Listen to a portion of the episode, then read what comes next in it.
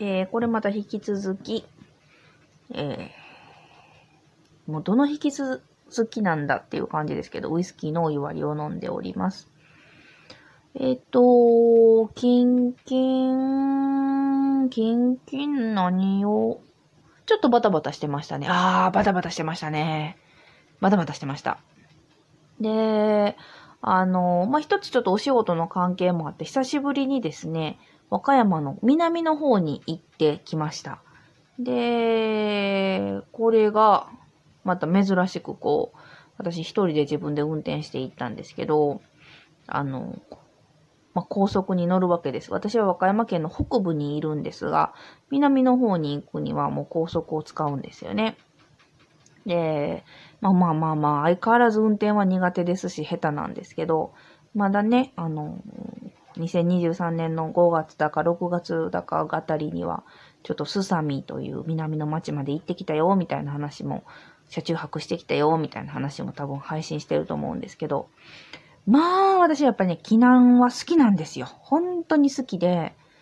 で、昔から言われてみれば、なんか、一人でどっか旅行に、ちょっと旅行？うん、まあ、遠出できる一泊ぐらいでどっか行こうかなっていう時は、ほぼほぼなんかよくわからんけど、避難に行ってましたね。今思えばね。で、何をするでもないんですよ。別に。だから、全然観光地とかも詳しくないし、どこのレストランがとか、そういうことも詳しくなくて、未だに何をしに行ってたのかよくわからんのですけど、ブラブラっと行って、ブラブラっと歩いて、ブラブラっと帰ってくるみたいな、そういうね、そういうことをね、ずっとしてましたね。だ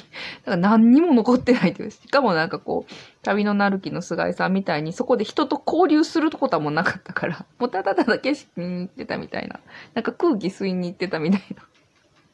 はい。一人だったり、誰かとだったり、いろいろしましたけど、まあ、とにかく何をしに行ったんやっていうぐらいの、えー、気にばっかり行ってたんですけど、なんで、あの、和歌山にね、引っ越した時にやっぱ避難に自分で行きたい時に行けるようになりたいっていうのはすごいあったんですよね。で、その夢をまあ叶えるために、えー、去年初めて一人でスサミの方まで行ってきたわけなんですけど、まあ一回行ったっていうことで、今回も、まあ今回別にね、あの、旅行じゃなくて本当に用事があって、お仕事関係もあってっていうことで行ったんですが、えー、もうね、朝ね、すごいまたこれ天気が悪くてですね、だんだん晴れてくる予報だったんですけど、息が、まあまあ雨。で、まあ、雪じゃなかっただけ良かったなって本当思うんですけど、えー、真っ暗。で、最近もうやっぱ夜の、あ朝の7時ぐらいになると赤、赤してくるんで、あの、知らずにでくるんですけど、明るいんですけど、その日はもう雲と雨とで、7時ぐらいでもまだ真っ暗でしたね、全然。朝5時ぐらいに出て、向こうに、まあ、7時ぐらいに着くぐらいの感じで行ったので、普通に行って1時間半ぐらいかな。で、ちょっと私の、その雨とかもあるのでスピード出せないよね、とか、ちょっと、ちょっと寄り道もあったりしたっていうのもあって、まあ、ざっくり2時間見て、もうずっと真っ暗な道をね、走りました。怖かったです。はい。で、その高速も途中で一車線になるんですけど、その一車線になった時に、そんな朝早くやのにやっぱ車があって、前に着いた車がもう明らかにあれ絶対の居眠りしてるっていうぐらいのフラフラで、こっちが目つぶりたくなるぐらい、もうもう今ぶつかるぶつかるぶつかるみたいなグニョーンっていう曲がり方とかしててむちゃくちゃ怖かったですね。うん、追い越し車線でもすっとそこは私も勇気を出して追い越しましたけど、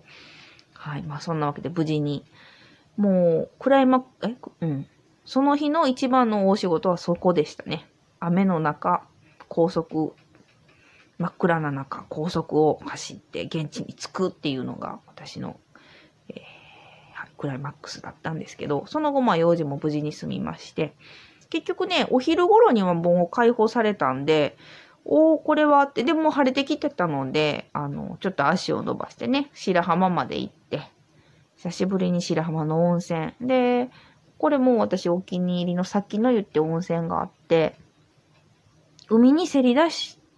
たです言い方はもう正しいんかな？もはや海と一体化してるぐらいの感じの温泉なんですよね。で、三段に、段々畑の三段みたいに分かれてて、一番下の部分が一番海に近い。で、その日は、やっぱりお天気も荒れてたせいもあって、もうね、すごい波がバシャーン、バシャーンってかかってくるから、もう、あの、ぬるいっていうか、ちょっと冷たいぐらいなんですよ、お湯は。で、上の方は波が入ってこないので熱い。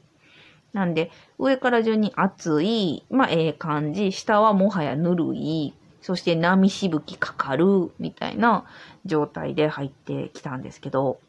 なんかこう、波しぶきかかったら冷たいし、あの、ちょっと大変なんで、こう、身を乗り出して海を見ながら、あ、波が来る、波が来る、波が来ると思ったらちょっと逃げるみたいなことをするんですけど、あの、それは大人もするんですけど、やっぱ子供さんがね、それをキャッキャキャッキャキャッキャキャッキャしながら、お母さんもう一回とか言って橋まで連れて行ってもらって、みたいな、そういう光景も見まして、大変ほっこりしました。いやー、でもなんか嬉しかったですね。あ、私行こうと思ったら一人でもう白浜まで一人で行けるんやなーって。うーん、白浜はね、ちょっとめんどくさいです。電車で行くと。うん、なんで、車でスッと行けるのはすごくいいですね。で、えー、まあまあそんなことを最近してたっていうのと、あと、ちょっとお知らせと言いますか、宣伝と言いますか、で言うと、えっとですね、前にやいやいラジオでゲストにも出てもらった椅子男爵が、えー、これはやいラジハウスにもね、お手製の椅子がありますけど、まあ椅子職人です。椅子職人で、えー、すごい仲良くさせてもらってるんですけれども、ついに、ポッドキャストを始めました。これね、結構前から言ってたんですよ、やるって。で、やりやりって言って、あのー、彼はもう独特の面白さがあるので、男性、私が最初に知り合ったんですけど、馬屋に紹介するときに、すごい面白くて、あ、面白いやつやなっていうか、大嫌いになるかどっちかやでっていう 言い方をしましたけどね、あの、はい、もう癖とは、癖対癖やなと思ったんで、これ 相性の良し悪しが全くわからんかったっていう。で、結果を合わせてみたら、あの、はい、馬屋はすごい面白いって言って、椅子男爵、椅子男爵って言ってね、いつも遊んでもらってるんですけど、えー、彼がね、えっ、ー、と、なぜか椅子の話ではなく、実の妹さんと番組を始められました。私、その妹さんとは実は面識ないんですけど、どうも、犬の保護活動みたいなことをしてるっぽくて、まあ、そういう方面のお話をされてます。でもなんか、それだけ聞くとすげえ堅苦しいけど、まあ、大阪人の会話ですよ。で、あ、まあまあ、そその二人のね、会話をね、えー、編集を担当させていただいてます。ありがとうございます。っていうことで、あの、私自身は喋ってないんですけど、ぜひぜひ聞いてください。番組の名前は、えー、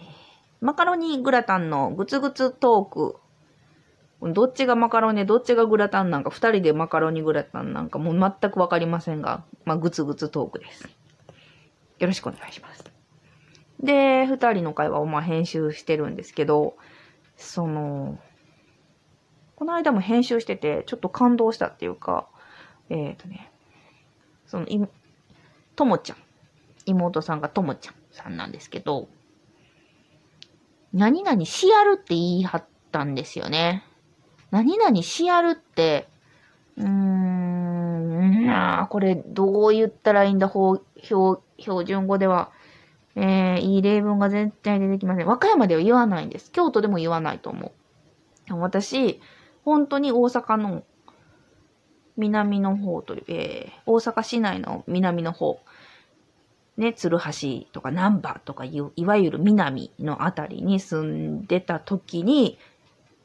えー、現地の人たちが喋っていて、あ、そんな言い方するんだと思った大阪弁の一つなんですよ。何々しやるっていう言い方。えっ、ー、とね、な、まあ、ん京都弁で言うと何々しはるなんかな。ちょっと、ちょっと丁寧な言い方。何々を指定なさる？とか、そういう 標準語やったなんて言うの？これ。ちょっと丁寧な言い方なんです。相手、相手に対して。たて、食べる、食べるは食べやるにはならない。うん、もう聞いてください。あの、でもとにかくそのシアルっていうのは普通に関西弁の芸人さんとかだったり、まあラジオでもね、なかなか出てこないと思いますね。これもう本当に現地語ですよ、現地語と思って。